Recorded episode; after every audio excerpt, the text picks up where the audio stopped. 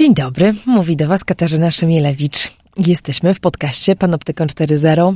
To jest takie miejsce w sieci, w którym rozmawiamy o, o człowieku, o technologii, mm, o tym, co ciekawego, trudnego, ważnego dzieje się na styku tych światów. Mm, ja łapię tutaj oddech od mojej codziennej pracy w Fundacji Panoptykon, gdzie zmagam się z tymi tematami jako prawniczka, czasem lobbystka. Wchodzę w światy polityki i mediów i tam nie zawsze jest tak ciekawie i tak miło jak tutaj, więc cieszę się, że przychodzicie do mnie w to bardziej komfortowe miejsce. Dzisiaj będzie jeszcze inaczej. E, mówię to do tych, którzy nie lubią zmian. Ja czasami lubię zrobić coś inaczej. Mam taką potrzebę, szczególnie w tym roku, kiedy mnóstwo wokół mnie osób stawia pytania fundamentalne o to, jak działać, po co działać, jaka w ogóle zmiana społeczna jest możliwa, do czego to wszystko zmierza, jaka katastrofa nas czeka za chwilę. Więc trochę w tym kontekście pozwoliłam sobie zaprosić człowieka, który który dla mnie jest źródłem mądrości i wiedzy właśnie o tym, jak działać. To będzie taka delikatna kozetka, ale nie bójcie się, to nie jest terapeuta. Ze mną w studiu jest Bogdan Pękacki, szef Greenpeace Polska. Technologie i człowiek. Człowiek i technologie. Gdzie na tym styku czekają na nas zagrożenia? Jak korzystać z technologii, by na nich skorzystać, jak kontrolować, kto gromadzi o nas informacje i do czego ich używa. Z ekspertami i praktykami rozmawia Katarzyna Szymielewicz. Panoptykon 4.0 Podcast to KFM.pl i Fundacji Panoptykon. Ze mną w studiu jest Bogdan Pękacki, szef Greenpeace Polska. Cześć. Cześć, bardzo mi miło. Dziękuję, że się zgodziłeś. E, ja wiem, że to nie jest mm, oczywista oczywistość. Greenpeace w podcaście o technologii i Bogdan w rozmowie ze mną. Ja po prostu miałam taką fantazję, że chciałabym z tobą porozmawiać, bo obserwuję twoją pracę w Greenpeace od, od dawna. No ty jesteś w Greenpeace 7 lat w różnych rolach, e, brałeś udział w największych kampaniach i ja bardzo podziwiam to, co robicie, a szczególnie podziwiam e, coś takiego, co bym nazwała połączeniem sprawności, reaktywności z mądrością, też oczekiwania na właściwy moment i pewnym dystansem, co według mnie w aktywizmie nie zdarza się często, więc to jest taki powód, do którego że dla mnie jesteś e, mentorem, tak? Chyba chciałabym to dziś nazwać. Ojej. Zaczynamy tak z wysokiego C, mm, ale ja wcześniej już zapowiedziałam, że to będzie inny podcast, trochę taka taka kozetka dla mnie. E, no i jest jeszcze jeden powód, dla którego Greenpeace podcast o technologii ma sens, bo przecież technologia, której używamy, której niematerialność jest taką cechą, do której się przyzwyczailiśmy, że nie widzimy tych wszystkich danych, nie widzimy tych serwerów i mamy tendencję przez to myśleć, że tak jakby to jest wszystko, ten internet takie nierzeczywiste, to jest kompletny błąd. To jest bardzo rzeczywiste, to jest bardzo dużo um, rozmaitych minerałów, które są eksploatowane po to, żeby ta technologia powstawała jako fizyczne urządzenie i to jest bardzo, bardzo dużo energii, e, którą zużywamy. Ja nie chcę dzisiaj wchodzić w ten wątek mocniej, ale go sygnalizuję może dla tych z Was słuchających nas, dla których to, to nie jest naturalne połączenie. Dla mnie w zasadzie ruch ekologiczny i ruch, który dąży do tego, żeby technologia działała lepiej, bardziej dla człowieka, to w zasadzie powinny być już teraz e, dwie, dwa aspekty tego samego, bo, bo, bo, bo walczymy trochę, trochę o to samo, o jakieś zrównoważenie tej cywilizacji, w której e, funkcjonujemy, której też takie rzeczy jak blockchain są elementem. Nie wiem, czy wiecie, może ty wiesz, Bogdanie, ile z energii zużywa na przykład bitcoin? Konkretnej liczby ci nie wymienię. Wiem, że jest to duży problem. Ostatnio e, spotkałem się z jakąś agencją, e, która mm, bardzo się chwaliła tym, agencją jakąś reklamową, która się bardzo chwaliła o tym, że przestali, zlikwidowali obieg papierowy, dokumentów swoje, nie ma briefów, nie ma, wszystko odbywa się w chmurze i e, było pewna, tak chcieli się pochwalić swoją taką pro-eko działalnością. Pytanie, które padło, czy wiedzą, czy policzyli, ile, ile, ile to ten cloud computing e, zżera, jak ten bilans na koniec wy, wychodzi.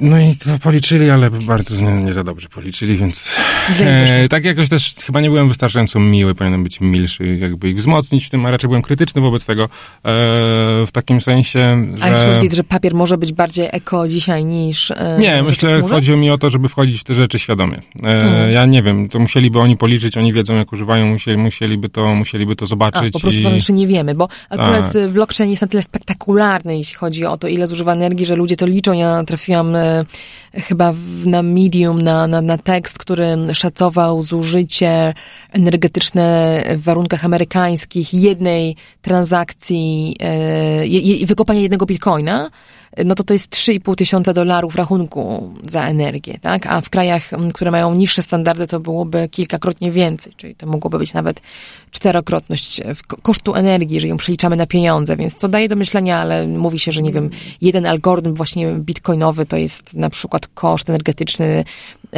jego działanie przez rok, to jest tyle, ile zużywa Argentyna na przykład jako kraj, tak? Więc to są takie rzeczy, które naprowadzają tak. nas na właściwy trop, no, blockchain mamy problem. I, przetwarzanie w chmurze to są takie dwie, dwie, dwie, mhm. dwie, dwie, dwa podstawowe y, obciążniki systemu i ten prąd jest y, robiony z, z węgla w dużej mierze cały czas. Czy, czy, to, czy to u nas, czy w Stanach, czy, czy, czy, czy w Azji.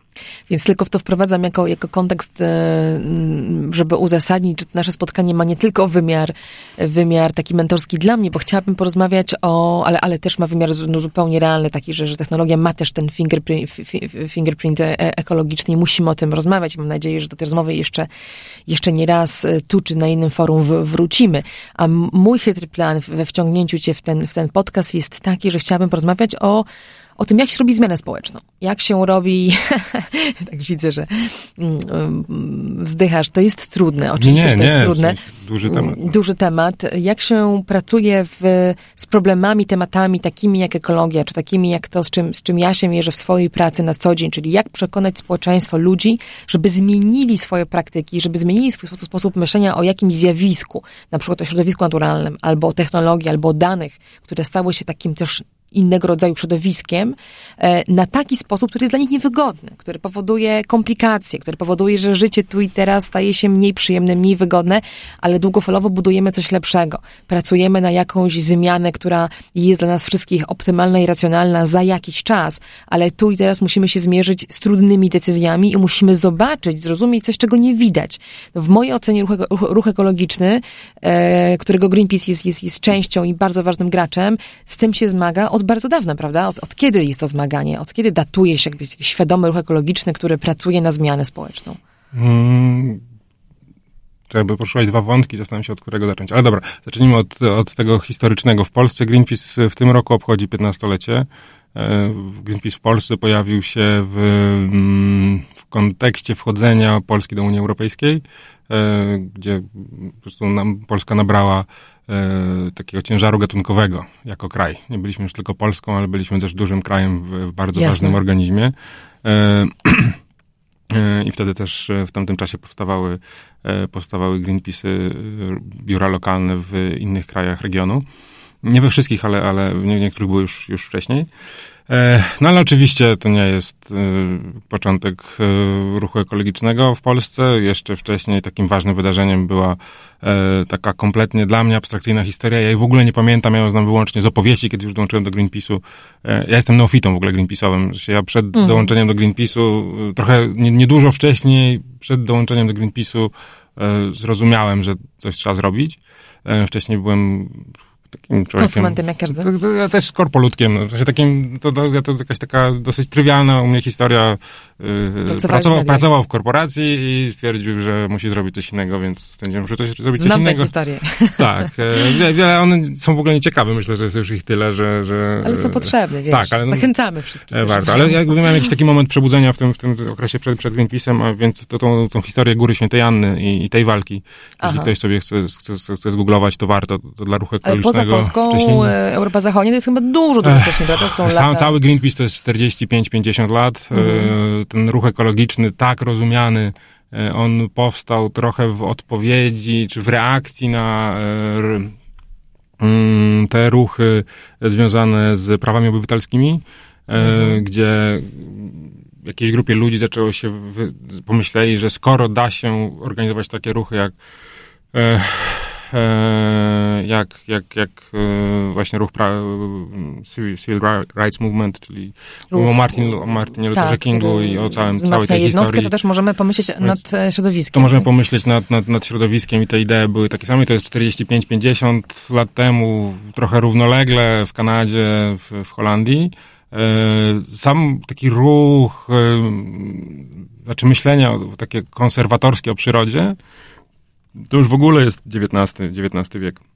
E, I głównie, głównie w Wielkiej Brytanii i, Stanach Zjednoczonych, jeśli chodzi o Wielką Brytanię, jest taka, taka ciekawa książka, jeśli ktoś chciałby trochę o tym poczytać, e, Roberta Scratona. Takiego trudnego filozofa w takim sensie trudnego, że że trudno się z nim zgadzać bardzo często. Ja się w bardzo wielu obszarach w tej książce nie zgadzam z jego teoriami, ale, ale jakoś chyba wydaje mi się warto ją przeczytać.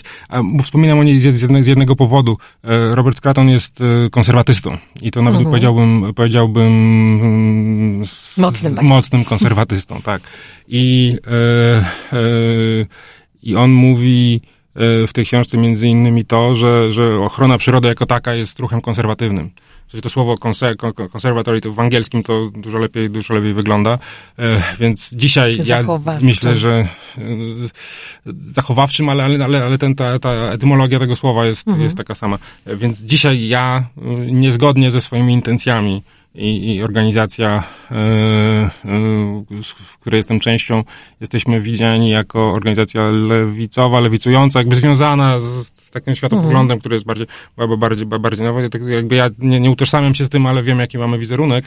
E, e, nie utożsamiam no tak, bardziej skomplikowaną musi to rozwijać. No, pewnie nie, nie, jest, nie jest czas na to, ale to jest ciekawa książka, która pokazuje, że nie, że, że, że tu chodzi, chodzi coś innego. Ona jest też ciekawa, dlatego że u konserwatystów bardzo rzadki, rzadką postawą jest e, powiedzenie, coś inaczej, ten, ten, ten klimatyczny jest bardzo często związany z, z, z taką tradycyjnym, właśnie zachowawczym, zachowawczym modelem. E, e, Robert Scraton zaczyna e, swoją książkę od tego, że mówi, jakby przestańmy o tym dyskutować, zmiany klimatu są faktem, jesteśmy odpowiedzialni i tak dalej. I przechodzi do tego, co zrobić z tymi rzeczami z punktu widzenia konserwatywnego, ale też właśnie mówię, odpowiadam trochę historycznie, on opowiada o tych, o tych, o tych działaniach w XVIII wieku, I, i a potem jeszcze jeden krok wstecz i to już ostatnie zdanie, nie wiem, moja fascynacja jakaś jeszcze dawna to jest historia Irlandii, no to i tam to mówię o druidach, tak? I w tym sensie, że my przyrodzie zawsze nadawaliśmy, od tysięcy lat nadajemy jakieś znaczenia magiczne, jakieś, wchodzimy w jakieś relacje z nią. I czy oni byli ekologami? No nie, nie jest to słowo, tak? Ale, ale ja mam poczucie, że dbanie o otoczenie nie jest naturalną rzeczą, w sensie to nie, nie jest coś, co jest E, nie, nie idealizowałbym cechą taką takich, człowieka da, da, jako zwierzęcia. Tak, tylko... nie, nie idealizowałbym w cudzysłowie dużym ludów pierwotnych w tym wszystkim, ale wiemy, że jakieś relacje z przyrodą były i one też były oparte e, w przeszłości o różne rzeczy. Eksploatowaliśmy e, przyrodę tysiące lat temu jako gatunek, ale też wchodziliśmy w nią relacje jakieś e, e, takie bliskie, jakieś magiczne, jakieś rytualne i tak dalej, tak dalej. Mhm. Więc jakby trochę trudno mi powiedzieć, gdzie, gdzie, gdzie to się zaczęło, ale historia nie, nie, ja, nie, ja nie pytam, nie pytam rzeczywiście, nie próbuję znaleźć teraz e, no, tak, źródeł tego ruchu, czy, czy, czy dokopywać się um, jego, jego logiki w historii um, w ogóle naszej cywilizacji. Raczej pytam o to po to, żeby pokazać, że to nie jest, że to się dzieje dość długo, że dość długo ruch ekologiczny pracuje na to, do, do czego doszedł dzisiaj i bardzo ciekawy dla mnie jest ten wątek, który podniosłeś, czyli konserwatyzm versus umownie, to wszystko to są już dzisiaj bardzo umowne pojęcia, um, podział na prawicę, lewicę, na ruchy konserwatywne i tak zwane, nie wiem, progresywne. Wszystkie te nazwy dla mnie są Jak trochę, zwał, tak zwał. Tak, trochę one są umowne i bez sensu, ale pokazują jakieś napięcie e, między, wydaje mi się, zbiorowością i jednostką, tak? Że jeżeli mielibyśmy, że ja miałabym gdzieś tą oś poprowadzić, e, jakąś dychotomię robić, no to, to mówiłabym o tym, że że są e, ideologie polityczne, ruchy polityczne, które bardziej, sta wyżej stawiają jakiś ogół ludzi, jakieś społeczeństwo, jakiś naród, jakąś zbiorowość e, i takie, które mówią, nie no, jednostka jest najważniejsza. Dopóki ta jednostka nie jest wolna, dopóki ona nie realizuje w pełni siebie, to nie możemy mówić o tej zbiorowości. I dla mnie to jest strasznie ciekawe. Czy, czy rzeczywiście, już to sam to powiedziałeś, ja to tylko po swoją podbijam, żebyś mógł się też odnieść, czy, czy, czy, czy to jest e, ciekawy, istotny tutaj trop. Hmm, czy nie jest tak, że człowiek musi się ograniczyć jako jednostka wolna i tak, która realizuje swoje zachcianki, pasje, jeżeli ma na serio rozmawiać o zachowaniu środowiska, w którym funkcjonuje. Mhm. To jest taka dyskusja, którą my w, czy w organizacji, czy w ruchu ekologicznym mamy ostatnio dużo i to ja mogę mówić o swoich przekonaniach, bo zdania są inne. Ja, moje przekonania są, i w tym sensie są rzeczywiście progresywne, czy znowu jak zwał, tak zwał.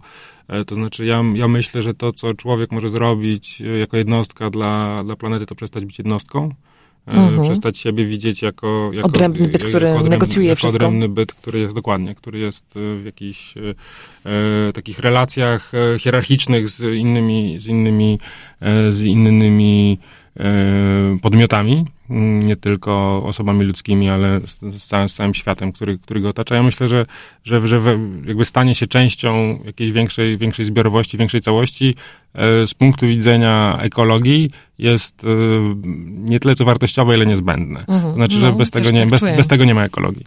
I też chyba szczęśliwego życia.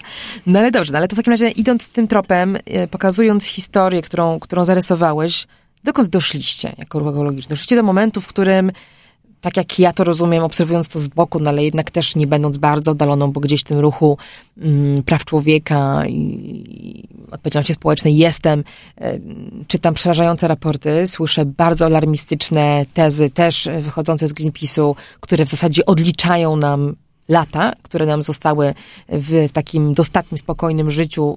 Y, mówię teraz o wymiarze, nie o tym, że nie ma wojny, bo wojna globalna się toczy i nie o tym, że nie ma przemocy, ale o tym, że mamy mm, jedzenie, dostęp do wody i nie zniszczyła nas jeszcze susza ani, ani powód, że te lata są policzone, y, więc walczymy na jakiejś ostatniej mili w ogóle i ta klęska wydaje się być, nie wiem czy nieuchronna, ale, ale widać już ją na horyzoncie y, i gdzie wobec tego są ludzie, do których wy jako ruch mówicie, czy oni się przebudzili, zaczęli się roztapiać z tej zbiorowości, zaczęli w ogóle grać jako zbiorowość na ten jeden cel, czy jeszcze kompletnie nie?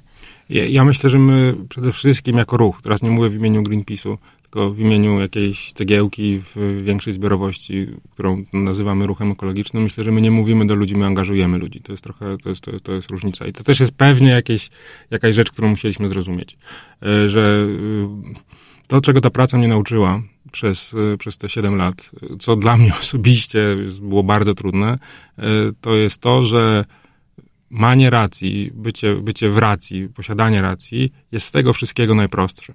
Nie, mhm. jest, nie jest. Myślę, że ludzie, którzy sobie pozwalają na to, że mam rację i powiem jak jest, to są ludzie, którzy idą na łatwiznę.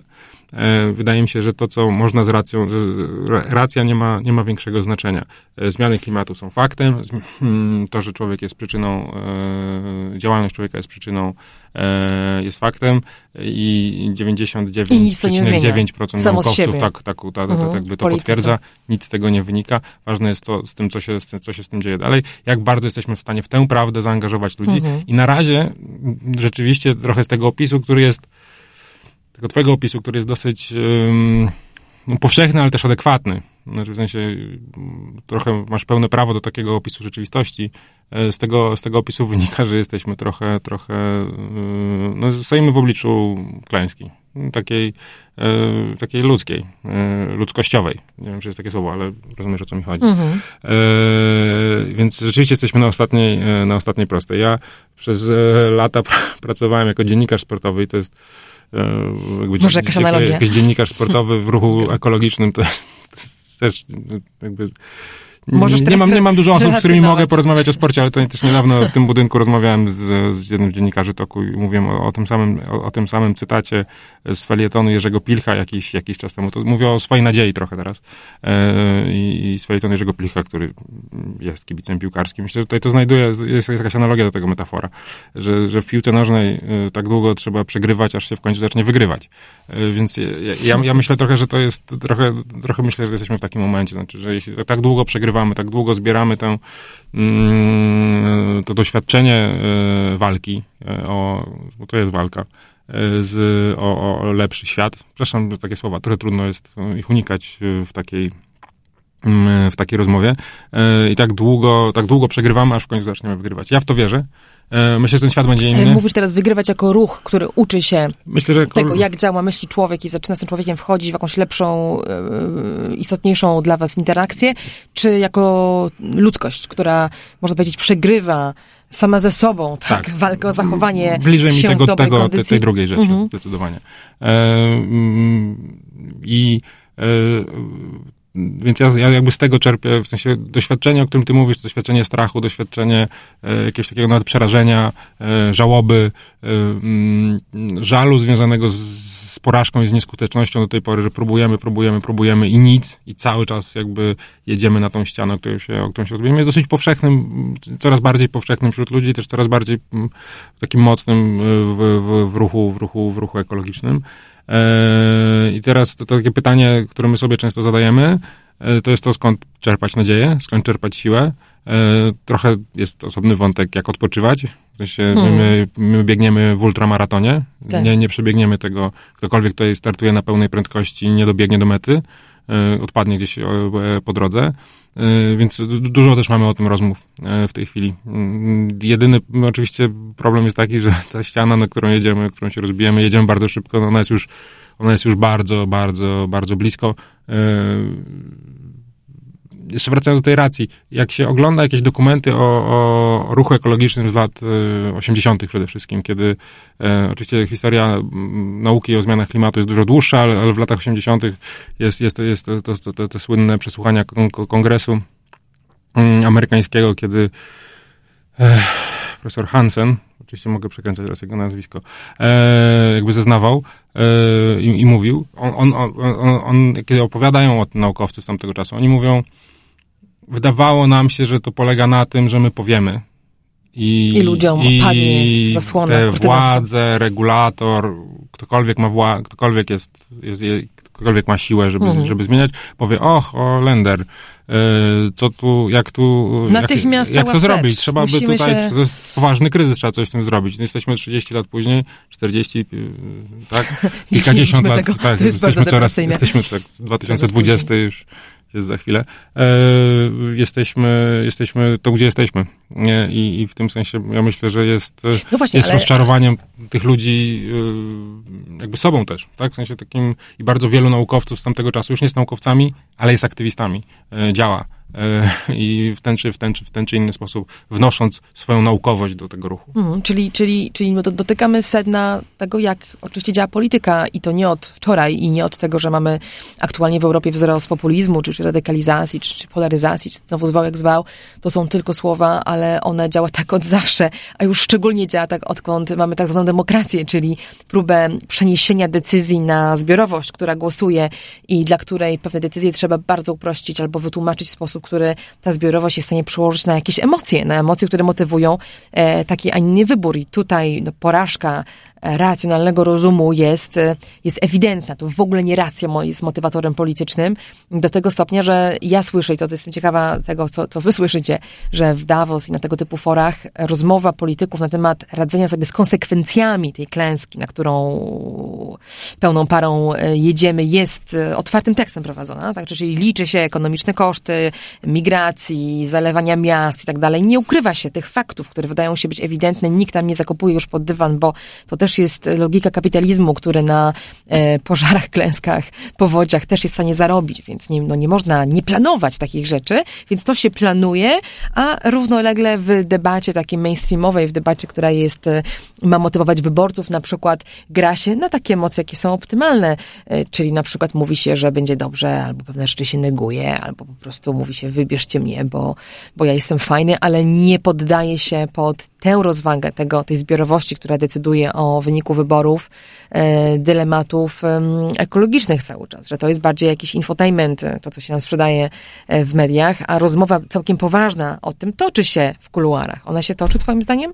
Ona się toczy w jakiejś logice systemu, który jest powszechny, tak? Mhm. czyli w logice kapitalistycznego podejścia do wzrostu, nieograniczonego wzrostu i przerzucania kosztów na zewnątrz. Mhm. Nieuwzględniania ich w, jakby w kalkulacjach. I w tym sensie ona nie jest jakoś super ciekawa, tak? bo, bo mm, jeśli, to znaczy ten system doprowadził do tego, do tej sytuacji, w której jesteśmy i ten, ten, ten system mm, jakby jakoś albo się sam skonsumuje, albo skonsumuje tę, skonsumuje tę zmianę. E, I mm, jest taki ciekawy artykuł. Ja niestety nie pamiętam autora tego artykułu. E, sprawdzimy. Ale, tak, ale sprawdzimy. I, e, ja też zrobiłem dosyć krótki research, jeśli chodzi o wiarygodność tego artykułu. Zrobiłem i na tyle, na ile sprawdziłem, on jest wiarygodny. To jest pewien, pewien człowiek zajmujący się futurologią. On napisał, został zaproszony na konferencję, żeby opowiedział trochę o tym, jak będzie świat wyglądał w w kolejnych, w kolejnych, w kolejnych latach. Spodziewał się, że będzie mówił do jakichś prezesów, E, będzie taka sala kilkudziesięciu osób, natomiast e, wylądował przy jakimś małym stole w małej, e, niespecjalnie wyjątkowej sali, w której spotkał się z pięcioma osobami, czy kilkoma osobami i tym osobom opowiadał, znaczy oni przyszli z takim pytaniem, co mają zrobić. I to były osoby takie e, szefowie funduszów hedgingowych, to, to, to, to, co jest na samej górze te, te, tego systemu, mhm.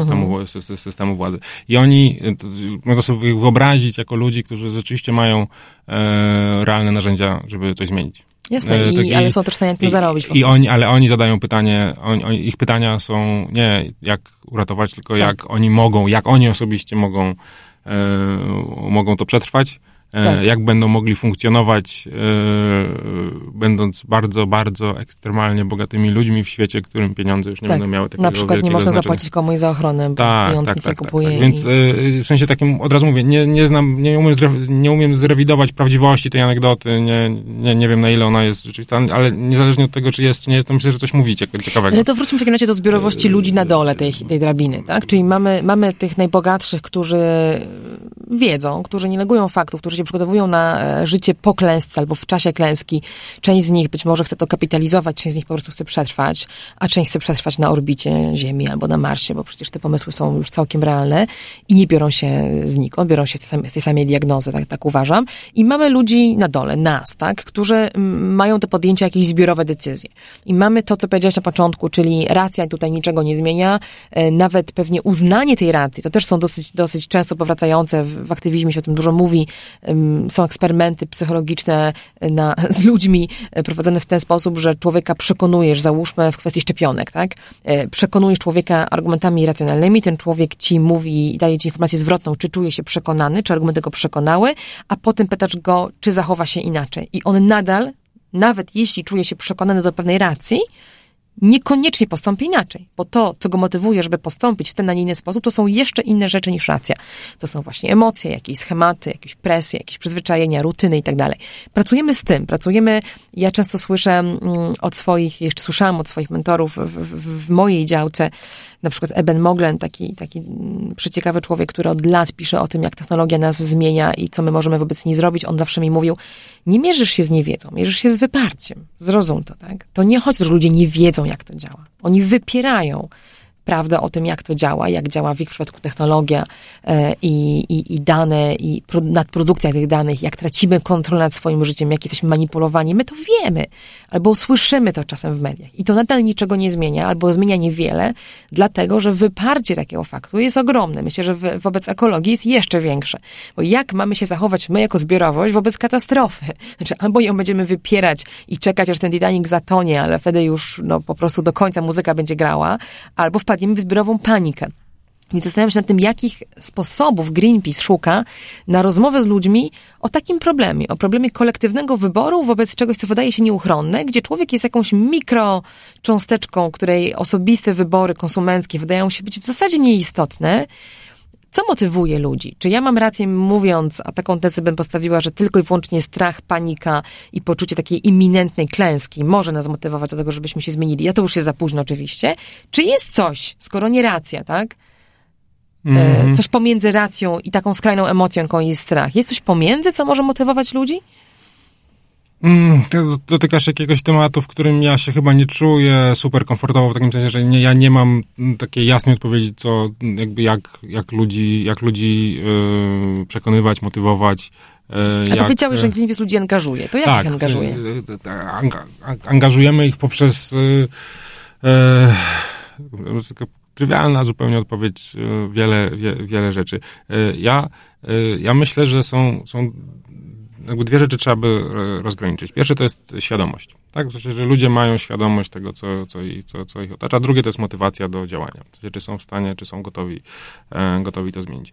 My, e, my jako Greenpeace, ta, ta, ta cegiełka w, w, w tym szerokim ruchu, myślę, że nie zajmujemy się tą świadomością tak, mm, tak e, tak bardzo. Czy świadomość jest trochę produktem ubocznym naszych działań. Mhm. Świadomość się zwiększa, ale, ale, ale ona nie jest, nie jest celem e, samym w sobie, a przynajmniej nie celem długo, długoterminowym. Są inne e, elementy tego, tego ekosystemu, w którym funkcjonujemy, in, inne ciała, inne organizacje, inni ludzie, którzy są w tym dużo, dużo lepsi i, e, i, i, i w edukacji, krótko mówiąc. My się, my się, my się, to, co myślę nas wyróżnia, to jest właśnie to, że my działamy i przez to inspirujemy. Mhm. Ja, ja, sobie, ja sobie to wyobrażam w ten sposób, tę, tę taką generalną motywację ludzką do tego, że ktoś widzi, co się dzieje. To jest takie też spójne z tym, co się czyta w książkach niektórych super ciekawych, niektórych dalece mniej ciekawych, e, tych założycieli ruchu ekologicznego. Oni mówili o tak zwanych mindbombach, mhm. tak? Czyli o takich, e, takich takich obrazach wrzucanych w przestrzeń e, publiczną, które, e, które są dla ludzi takim jasnym rozbłyskiem w ich w, ich świadomości, kiedy to widzisz i myślisz sobie i to coś porusza w tobie. Teraz co to porusza, to mówię. W tym ja nie jestem specjalnie dobry, nie, nie wiem, które emocje, czy to ma być strach, czy to ma być nadzieja, czy to, ja trochę wiem, w takim najbliższym otoczeniu potrafię to, to jakby tym operować. W szerokim, to, to do tego musiałbyś ze socjologiem porozmawiać, z psychologiem. Mhm. E, natomiast wiem, że wiem, że ta inspiracja, która, mm, która się dzieje jakiś Taki prosty przykład moich doświadczeń e, z tym związanych. To jest y, dwa, trzy, trzy lata temu Donald Trump. No tak, tak, trzy lata temu, kiedy, kiedy Greenpeace, e, Greenpeace amerykański, to jest takie dosyć znane zdjęcie, rozwiesił nad Białym Domem jeden baner ogromny, taki no, typowa akcja Greenpeace, rozwieszenie baneru z napisem Resist, opór, albo Albo wezwanie do oporu. Tak, albo, albo wezwanie, wezwanie do oporu. E, ja to trochę też odczytywam takie damy radę. To w takim bardzo depresyjnym momencie dla wszystkich, e, kiedy, mhm. kiedy wiemy już, jeszcze nie wiemy jak, ale wiemy już, że teraz będzie, będzie gorzej. E, mówię tutaj o deklaracjach Trumpa, Trumpa o, o porozumienie paryskie. Mm, wiemy, że będzie gorzej. To jest taki obraz, wizual tak nazwijmy e, to w ten sposób, który, który, który, który u, mnie uruchomił e, nowe procesy. Zupełnie, Rozumiem, to był akurat obraz, który mógł uruchomić nadzieję albo mógł ludzi jakoś solidaryzować wokół tego, że, że, że musimy wytrwać, że wytrwamy. Ja raczej bym szukała to, co pytam, to jest raczej, raczej pytanie o, o ten motywator w ogóle do działania, tak? Czyli mamy, nie mamy jeszcze aktywisty, który troszczy się środowisko i którego przeraża ktoś taki jak Trump. przebudzeniu, tak? Mówi w sensie... bardziej o przebudzeniu, tak. I mhm. pamiętam nawet e, a propos takich mind bombs, ciekawe, nie, nie słyszałam wcześniej tego określenia, Mm, bomba wrzucona w mózg. E, dla mnie trochę czymś takim mogło być, mogła być ostatnia akcja e, WWF e, pod hasłem chyba Ekopatrioci, czy, czy coś takiego. Ja widziałam to w kinie i to jest naprawdę świetnie zrobione. Myślę, że jest w internecie po prostu scena, w której człowiek demoluje i na koniec podpala mieszkanie, w którym się znajduje i rzeczywiście patrzysz na to z takim poczuciem, co? O co chodzi? To jest dość, dość realnie zrobione. E, i na koniec on tak się odwraca, e, patrząc prosto w oczy temu widzowi, który na to patrzy w kije, mówi, dziwi ci to? No właśnie to robisz, tak? No i możesz się w tym zatrzymać, więc, więc gdzieś, gdzieś może potrzebujemy czegoś, co przybliży ten bardzo abstrakcyjny, bardzo kolektywny, zbiorowy, gigantyczny poziom walki o, o przeciwstawienia się zmianom globalnym klimatu na przykład, na nasz poziom bardzo osobisty, że to jest też mój dom, w którym za chwilę już nie będę mogła mieszkać. Mhm. Um, no macie moim zdaniem w ruchu ekologicznym tę przewagę, że to się da pokazać. Ja w, w swojej pracy na, na, na, technologii, na danych, na rzeczach, które są jeszcze bardziej abstrakcyjne, mam, mam wrażenie, jeszcze trudniej, bo pokazuje niewidzialne. My musimy uciekać do infografik, do jakichś wizualizacji, do jakichś narracji metaforycznych, żeby pokazać, co robi nam informacja, którą, jak dwutlenek węgla, tak? To jest bardzo podobne. Informacja od człowieka odkleja się podobnie i podobne są efekty jej, e, jak efekt cieplarniany w, w masowej skali. Jak tych informacji jest bardzo dużo, one również tworzą jakąś nową jakość, która nam zaczyna zagrażać. I dopiero wtedy to widać dopiero na poziomie społecznym widać te zmiany. Trochę skręcę w, w, w inną stronę, jeśli pozwolisz. E, Jasne. Na, na sekundę. I, I, bo to jest jakaś taka ważna rzecz, którą, którą skoro przywołałaś tę, tę, tę reklamę, o której mówisz, to trochę czuję, że ja muszę ją powiedzieć, e, bo ona rzeczywiście jest świetnie zrobiona i E, miałem takie jakieś ukucie zazdrości, jeśli chodzi o, o moich e, kolegów i przyjaciół z WWF-u, e, że potrafili coś takiego zrobić, przekonać Marcina Dorocińskiego do tego, żeby to zrobić. Znaczy to jest, to jest super, super profesjonalne. Natomiast jakby wydźwięk tego, wydźwięk tej, tej reklamy, on, ona eksploatuje coś, czego ja bym nie eksploatował w Greenpeace'ie. W sensie mhm. inni to absolutnie mogą. Mówię, że w Greenpeace'em tego nie eksploatował. To są wyrzuty sumienia. Aha. Znaczy ona, ona ma, ta, ta, ta reklama jest skonstruowana w ten sposób, że ona, ona, ona wzbudza poczucie winy mhm. w ludziach. I ja, oso, ja osobiście myślę, że to nie jest właściwa droga. Okay. Znaczy w sensie takim, ona, ona, nie, inaczej, to nie jest właściwa droga dla Greenpeace'u. Sam bym tak, sam bym w ten sposób nie zrobił, e, więc e, ja ze świetnie zrobioną e, naprawdę szapoba Y, materiałem. Ja mam taką, mam taką, taką polemiczną, mhm. polemiczną, polemiczną bo, rolę w tym, w, tym, bo w, w uważasz, tym wszystkim. że nadal należy tego człowieka, z którym musimy rozmawiać o tych problemach, traktować jako podmiot, no, znaczy, teraz trochę mogę pobawić, jakby odwrócić to. No, ja jako jedna z tych, które niszczą ten swój dom, akurat mam poczucie, że bardzo dobrze. Niech ktoś mi ten, ten, to poczucie winy wrzuca, bo ja jestem współwinna, czy współodpowiedzialna, może tak. I zbyt długo za mało robiliśmy. Przy czym ten może, e, e, może ten problem największy, który generujemy, to jest wybieranie niewłaściwych ludzi u władzy, prawda? Którzy na poziomie makro tym zarządzają źle, a nie to, że ja wyrzuciłam plastikową reklamówkę. No ale jesteśmy oboje rodzicami i tak sobie myślę, że gdybyśmy tak zarządzali, jakby tak byśmy wychowali nasze dzieci, i to, to jest jakiś pomysł, tak? W sensie źle zrobiłeś, musisz być lepszy, źle zobacz, skrzywdziłeś. No to nie jest w ogóle, jakby dla mnie to nie jest... No ale jeżeli to dziecko przez, wiesz, 15 lat po prostu jest z nim coraz gorzej i zachowuje się jak bachor i, i, i inne metody nie działają, Trochę tak sobie wyobrażam, że tak można spojrzeć na ludzkość. Nie, nie mam jeszcze dziecka, tak... które przez 15 lat, nie mam dzieci, które mają 15 lat. Moje dzieci są trochę mniejsze, ale... E, na ale... koniec może następuje takie rozczarowanie, powiedzenie, nie no słuchaj, no to już koniec tej rozmowy Ja ci powiem, pokojowej. z czym mi się to kojarzy. E, e, I jest to, co się dzieje w, no w jednym z takich głośnych i też ważnych obszarów y, walki ekologicznej, czyli w produkcji plastiku. E, wyrzuty sumienia, które, na, których, e, na których operuje taka narracja dotycząca e, słomek. Tak? W sensie takie, jest takie, że dostajesz tą słomkę i ja to tak czasem mam, że zapomnę gdzieś w restauracji powiedzieć, że poproszę bez słomki, dostaję ten napój ze słomką i tak co ja zrobiłem, się takim, mm-hmm, to jest coś, mm-hmm. jakby to, to budzi we mnie jakieś bardzo, bardzo negatywne, tak się mam, mam do siebie pretensje, że tego nie zrobiłem i jakby zrzuciłem i to jest, jakby to jest w ogóle, to jest, to jest w, w porządku, tak? W sensie, że ja czuję jakiś niesmak związany z tym, że dostałem Kawałek coś w, plastik, w, plastikowym, w plastikowym kubku, czy z plastikową słomką, albo dostaję, nie wiem, kupuję bułki i każda jest zapakowana w, osobny, w, osobny, w, osobny, w osobną torebkę. Mm, to rzeczywiście e, z tym jest problem, tylko ja sobie myślę, że ta narracja jest bardzo na rękę tym, mhm. którzy są tak naprawdę odpowiedzialni za kryzys plastikowy, czyli tym firmom, mm, który, które, które ten plastik produkują. E, I jakoś bardzo wygodnie im e, przerzucać tą odpowiedzialność na osobę, tak. na osobę, która, która Mm, która siedzi w barze, robi zakupy, a jednocześnie samemu chować się e, za tym. No dobrze, mu... to, to zatrzymajmy się w tym, bo to jest rzeczywiście bardzo kluczowe dla mnie. Rola tej jednostki właśnie. Co, co może i co powinien i co ma czuć, żeby chcieć zmieniać, w dobrym sensie chcieć zmieniać, nie właśnie presja, manipulacja, bo wszyscy to może nie umiemy, może chcielibyśmy umieć. Część to umie, czyli tak spinować, tak manipulować ludźmi tym, jak myślą, żeby zachowali się inaczej. To w historii mamy przećwiczone. Jeżeli my, i słyszę od ciebie Greenpeace, chcecie innego typu zmiany, zmiany, którą człowiek wybiera świadomie, y, jako akt wolności i odpowiedzialności, a nie pod Super powiedziane, dzięki. No. Tak, to, y, to, to co ta jednostka ma zrobić wobec dokładnie takiej sytuacji? Czyli ja konsumuję plastik, bo jest wszędzie plastik. Ja dowiedziałam się niedawno, że poliester, który noszę, bo, bo go noszę, jest jakąś kompletną masakrą dla wody, na przykład w Bałtyku dla ryb, tak? Bo się rozkłada w taki sposób, który jest, no nie rozkłada się do końca, zostają jakieś mikrowłókna.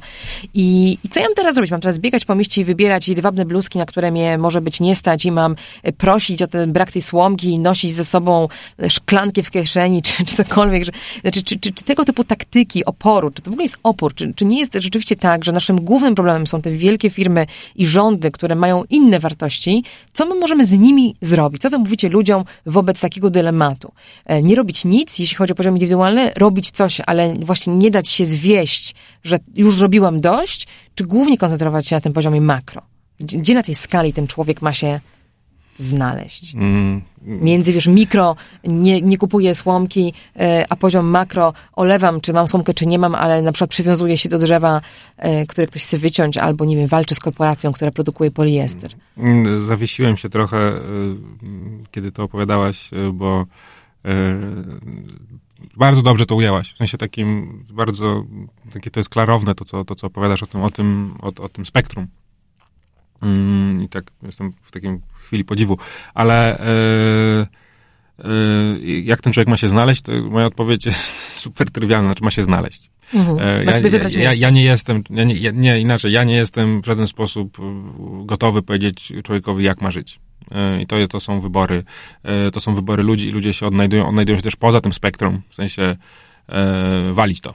Tak? W sensie mhm. i niestety... Titanic to nie ja tak, gra tak, muzyka, ja tak, po prostu tak. tańczę. E, to, jest jeszcze, to jest jeszcze jakaś opcja. Ale musi się znaleźć i musi to zrobić. To, co ja mogę doradzić, chociaż też jestem dosyć, e, dosyć, dosyć trudny, tr, trudny e, znaczy uważam rady za bardzo zdradliwe narzędzie, to to jest to, co już powiedziałem, to znaczy, że człowiek jako jednostka powinien przestać być jednostką. E, zrozumieć że jest się częścią czegoś większego, zaangażować się e, w, w, w jakiś ruch, zaangażować się w jakieś działanie, e, przebyć jakąś, jakąś drogę nie samemu, tylko przebyć tą drogę z innymi Trochę ludźmi. Się roztopić w zbiorowości, też poczuć komfort z tego, tak, że jesteśmy jedno, częścią jedno, całości. Tak, ale roztopić się, ale jednocześnie nie gubiąc siebie w tym. W sensie będąc, będąc sobą w tym. To nie, jest, to nie jest tak, że teraz jesteśmy wszyscy ubrani jednakowo. mając, mając doświadczenie harcerskie, mam pewne sceptycyzm. Chiński, prawda? Który jest mocno aktywizujący tak, i zdaje się, że Chiny sobie świetnie radzą z wyzwaniami. Z wyzwaniami. Mówię to oczywiście z, z poziomu nagłówków gazet, które czasami czytam, więc mogę mówić głupoty, ale z tego, co do mnie dociera, to Chiny postawiły sobie realne cele ekologiczne i są w stanie realizować, bo te jednostki, które są tam... też motywowane jakby takim modelu kapitalistycznym. Są stresowane do tego, żeby, to, inaczej się zachowywać. Oni jakby chcą przetrwać, krótko mówiąc, i to jest jakiś, jakiś inny model. I oczywiście też tak, tak, jakby to jest kuszący model, taki autorytarny, mhm. w którym po prostu ktoś każe nam zrobić robić. I czasem ja, ja myślę, że to się nie, nie sprawdzi wszędzie, nie, nie da rady tego, tego, tego zrobić w jakimś... Tak. Ja nie chcę, żeby jednostka ginęła. Ja nie chcę, nie, nie jest moim postulatem, Chcesz żeby... odbierać jej sprawczości, ale chcesz, żeby ona e, zrozumiała swoje miejsce w, tak, żeby, żeby w tym sensie w ekologii. Takie najprostsze narzędzie, które my mamy e, w naszym, naszym, naszej skrzynce z narzędziami, to jest petycja. Tak? I, I w tym sensie petycja jest, jakby dobrze obrazuje, to petycja nie ma sensu jednej e, osoby. Jakby ja napisałem, chociaż niektóre akty indywidualne mają sens. W sensie takim, nie chcę podawać, podawać, podawać przykładów, bo one są zawsze jakieś dramatyczne, bardzo często. E, i, I trochę. Nie, nie, nie jestem uprawniony do tego, żeby je w jakikolwiek sposób oceniać. Mogę tylko, mogę tylko je zobaczyć i obejrzeć e, i coś poczuć. Mm, natomiast, e, natomiast e, takim, takim typowym narzędziem jest petycja, która jest, która jest siłą zbiorowości, która jest siłą ruchu, która jest siłą nas i my wciąż podpisujemy to. Ja, Bogdan Pękacki podpisuję. To nie jest tak, że ja znikam tam mhm. i różne, często te petycje internetowe mają takie, takie, takie, trochę jeszcze mogę napisać, dlaczego ja i to nie ginie. Tam jest tak. napisane, dlaczego ja tu jestem, mhm. bo to, to i to. Ja mam jest swoje własne motywacje. W twoim świadczeniu petycja jest cały czas siłą. Nie jest pustym nie, aktem petycja... mówienia do, do ściany, która tam po drugiej stronie mam stoi. Mam poczucie, że mam pewne, pewną inflację petycji e, takich internetowych e, i, w tym sensie one tracą na wartości, ale, ale są takie przykłady, e, gdzie petycje jakby ubrane w, i to mówię o nas, mówię o, o innych organizacjach, e, gdzie, te, gdzie te, tych, tych przykładów nie ma mało. Mm, gdzie, gdzie one ubrane w jeszcze w jakiś strategiczny proces zmiany. E, o tym trochę mówiłaś, to, to, to, to co my też chyba myślę, dosyć dobrze umiemy w, w Greenpeace i, i w ogóle w ruchu ekologicznym, znaczy znaleźć te momenty, kiedy to mhm, jest, kiedy, tak. kiedy należy coś Czekać zrobić, kiedy, moment, kiedy dobrać, ważny. tak długo przegrywać, aż się zacznie wygrywać. E, czyli trochę wiemy, kiedy to jest ten, ten moment, kiedy wszystkie ręce na pokład. E, wiemy albo czujemy, a czasem się oczywiście mylimy, ale bardzo, ale zdarza nam się trafić. E, częściej niż, e, niż rzadziej. No i zgubiłem trochę myśl, ale e, e, i w tym sensie ta petycja, ta petycja mhm. ma sens, jeśli jest obudowana jakąś tą samą petycję, jakby produkowanie petycji tylko po to, żeby, żeby one były, to oczywiście nie ma sensu, ale jakby te organizacje, które zajmują się petycjologią, nazwijmy to w ten sposób, które, które, które ja znam, E, w, te, w, tym, w tym Greenpeace, my jakby to, tam jest ta refleksja, więc, e, więc to jest, to jest, to jest No to dobrze, to, to ja już tego to przyszpilę, bo pewnie będziemy zmierzać do jakiegoś finału tej rozmowy, ale dla mnie tutaj strasznie rzeczywiście ważne jest ładnie powiedzieć o człowieku, że ty zostawiasz odmawiasz każdej osobie wybór co do zajęcia miejsca na tym spektrum i, i nie możesz nawet radzić w zasadzie, e, ale domyślam się, że Greenpeace i tego typu organizacje mają swój pomysł na teorię zmiany, na to, co robi zmianę no to kto robi zmianę? Taką najważniejszą dla Was, patrząc na te ostatnie pewnie 50 lat ruchu ekologicznego, kto tę zmianę zrobił? Czy ją robią elity, które Wy petycjami przekonaliście? Mówię elity umownie, tam są i rządy, i jakieś korporacje, które dociskacie. Y, czy taka elita, jaką są naukowcy, którzy przedstawiają pewne fakty, a potem stają się sami aktywistami y, i też współtworzą tak? ten, ten, ten elitarny ruch na rzecz, który, który ma świadomość bardzo wysoką, rozumie o co walczy? Czy robią ją raczej ci ludzie podpisujący albo ci, ci ludzie angażujący się na dole, albo ci, którzy odmawiają brania słomek. Robimy tę zmianę wszyscy razem, czy jest jakiś kluczowy gracz, którego wy tak naprawdę stawiacie w centrum? Czy to e... bardziej idzie przez jednostkę, czy bardziej idzie przez tych, którzy jednostką zarządzają i mówią jednostko, zakazujemy ci używać plastiku, albo nakazujemy ci segregować śmieci i to zaczyna działać, bo ktoś nakazał? Mm, zacytuję, tak jest, jest jedna jest jedno zdanie z takiego naszego wewnętrznego dokumentu, kiedy sobie myślimy, jak robić. I to zdanie brzmi, e, że jesteśmy częścią większego ruchu. E, wiemy, że gramy do jednej bramki, ale nasze style gry są różne.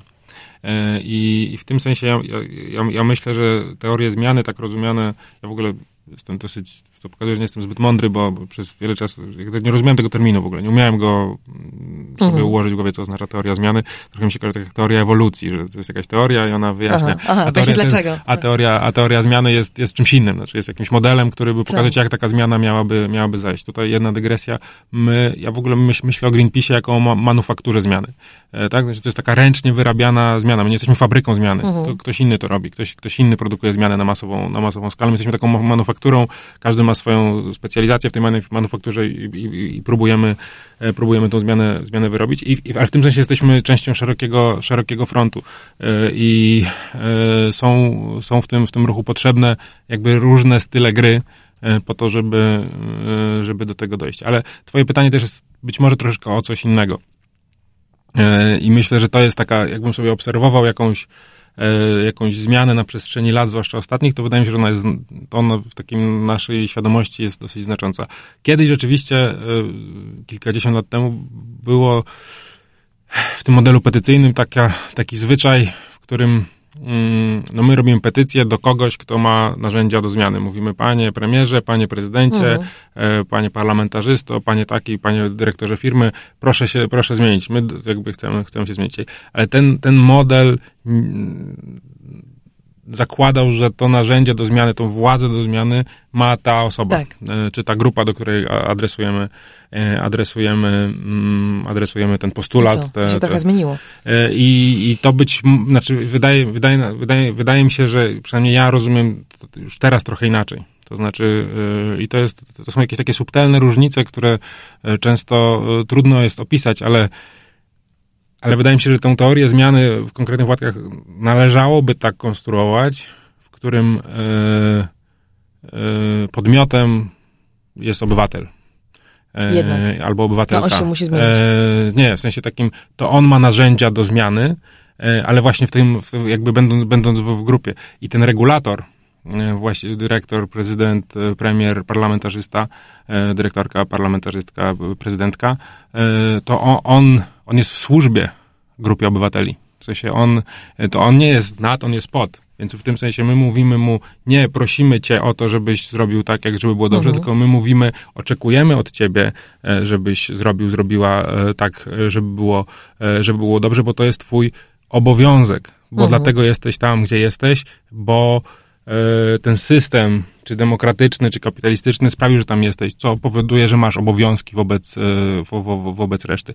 I to, to, to jest jakaś taka subtelne, wydaje mi się subtelne. Nie wiem, czy umiem to dobrze wyjaśnić, bo sam jeszcze nie mam tego dobrze no, ułożonego chyba w głowie. nawet dość fundamentalne, jeśli chodzi e, o pomysł na to, prze, jak prze, działa władza. Przekształ, bo... Przekształcenie tego, tego modelu, e, ludzie się e, ludzie, ludzie, ludzie, chcą zmiany. Mhm. Ludzie oczekują zmiany i ludzie oczekują zmiany i przychodzą prośby o zmiany, ale ludzie oczekują tej zmiany też w inny sposób. I wydaje mi się, że w, um, będąc zawiedzionymi tym, co się wydarzyło przez, e, przez ostatnie kilkadziesiąt lat w kwestiach zmiany klimatu, mm, my też jako obywatele mamy coraz większe, obywatele i obywatelki mamy coraz większe prawo do takiego myślenia. Do oczekiwania. takiego do, do, do, do, do powiedzenia, e, dość. I Dość. myślę, Mhm. No, e, Greta Thunberg jest taką, taką osobą, e, Tak. E, nastolatka ze Szwecji. e, Tak, o to sam któ- pomyślałam, że oni mają tę narrację. Ona, do, ona, do, ona dokładnie to mówi i w tym sensie to jest prze- przepiękne będzie ucz- uczenie się od 14 lat, znaczy moje doświadczenie e, jakby w słuchaniu jej e, i bycie częścią jakiegoś ruchu i ktoś gdzieś dosyć blisko akurat, ale jednocześnie bardzo daleko mówi coś, ja myślę sobie tak, no ona, no, no, no, ona, ma- ona mówi zawiedliście nas, w sensie takim, ona mówi, ten strajk szkolny, ona mówi, dlaczego ja mam przestrzegać zasad, które wy ustaliliście, skoro wy nie przestrzegacie zasad, które sami ustaliliście. E, I w tym, w tym sensie to jest też jakieś, mm, w sensie Gre- Gre- Greta jest jakąś osobą i jednostką i, coś robi, w tym sensie, co może robić jednostka, wracając do pytania, mm, inspiracją, ale też jest tym mindbombem, tak? W sensie Mhm, także dla mnie tak. y, jakimś y, osobą, powiedzmy, wciąż początkującą, ale jednak nie super początkującą w, w tym procesie zmiany. I mm, no tak to, tak, tak, tak, tak, tak, tak mi się wydaje. I, to, to, to, Ech, I projektowanie tych zmian, w sensie takim umiejętność przewidzenia tego na jak, jakiś czas, no jest jakimś wysiłkiem, który my podejmujemy. E, I no mówię, no, jakiś trzeci raz chyba powtarzam w naszej rozmowie, no tak długo będziemy przegrywać, aż w końcu zaczniemy wygrywać. No. No dobrze, powiedziałeś to, ja to usłyszałam.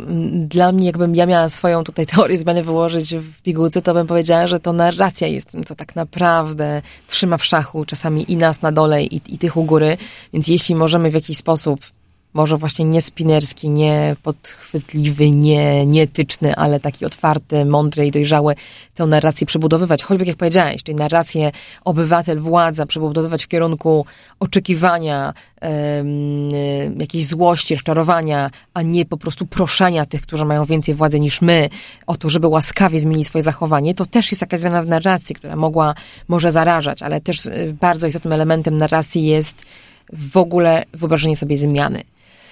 Jeżeli my w masie ludzkiej umiemy sobie wyobrazić, jak ta zmiana ma Jezu. dokładnie wyglądać, to już też zyskujemy dużo Kto większą tu, kto tu władzę. jest czyim mentorem? Ale e, e, bo ja tak, teraz to był taki moment, kiedy ty, ty mówiłaś, ja już, myślałem o tym, co ja powiem, ale ty, ty to powiedziałaś, bo to jest kolejna odpowiedź. Ona nie jest moja, ona jest mojego poprzednika e, na, na, na stanowisku. Ja odziedziczyłem ją po, nie, po, po nim, znaczy świat e, zmieni wyobraźnia. Tak? Czy my będziemy potrafić sobie wyobrazić inny model. Siłą modelu tego, który jesteś, w którym, w którym istniejemy, takiego oparte, tego, którego celem jest wieczny, nieograniczony wzrost, Tak, e, jest, jego największą siłą jest to, że nie umiemy sobie wyobrazić innego, nie umiemy sobie wyobrazić tej tak, zmiany. to jest dokładnie to ograniczenie. E, I, I jeśli jakaś nasza zbiorowa wyobraźnia, nikt sam tego nie zrobi, mm, e, stworzy ten obraz, e, to to będzie pierwszy krok w stronę, w stronę takiej zmiany prawdziwej. Mam nadzieję. No dobra, no to ja tą nadzieję zachowuję. Zapraszam wszystkich, którzy mają wyobraźnię, żeby myśleli razem, wyobrażali sobie razem z nami. Może to będzie ten kolejny obraz, który już nie będzie e, dorocińskim, rozwalającym, podpalającym swój dom, ale właśnie kimś innym, robiącym coś innego. E, Może to będzie Greta, może to będzie ktoś z nas, może będzie, to musimy być też, też to czuję, wszyscy jakoś tam razem się w, tej, w tym wyobrażeniu czegoś nowego spotkać. E, Czy to będzie kapitalizm w innej wersji, czy w ogóle nie kapitalizm, też trudno sobie wyobrazić, ale mam to samo poczucie, że ogranicza nas ten scenariusz, scenariusz wzrostu i może na szczęście dla nas już się kończy. Więc mamy niewiele czasu, żeby wyobrazić sobie inny. Bardzo Ci dziękuję, że się zdecydowałeś na taką nietypową rozmowę, trochę na poziomie meta, trochę na poziomie naszych mm, goryczy, rozczarowań i nadziei e, tych ludzi, którzy próbują pracować na zmianę. Dla mnie to było bardzo ciekawe. Mam nadzieję, że dla Was słuchających nas w tej rozmowie również. Moim gościem był Bogdan Pękacki z Greenpeace. E, bardzo, bardzo dziękuję. Ja też dziękuję. E, Mówiła do Was e, Katarzyna Szymilewicz. Kończy się podcast Panoptykon, odcinek. Tak się mówi, odcinek? Być może. Podcastu Panoptykon 4.0. Będą kolejne. mm, Bądźcie z nami, wracajcie ze swoimi sugestiami, pytaniami, komentarzami. Też ćwiczenia z wyobraźni em, dopuszczamy. Nawet zachęcamy je dzisiaj bardzo. Dzięki, do usłyszenia. Technologie i człowiek. Człowiek i technologie. Gdzie na tym styku czekają na nas zagrożenia? Jak korzystać z technologii, by na nich skorzystać? Jak kontrolować, kto gromadzi o nas informacje i do czego ich używa? Z ekspertami i praktykami rozmawia Katarzyna Szymielewicz. Panoptykon 4.0 Podcast to KFM.pl i Fundacji Panoptykon.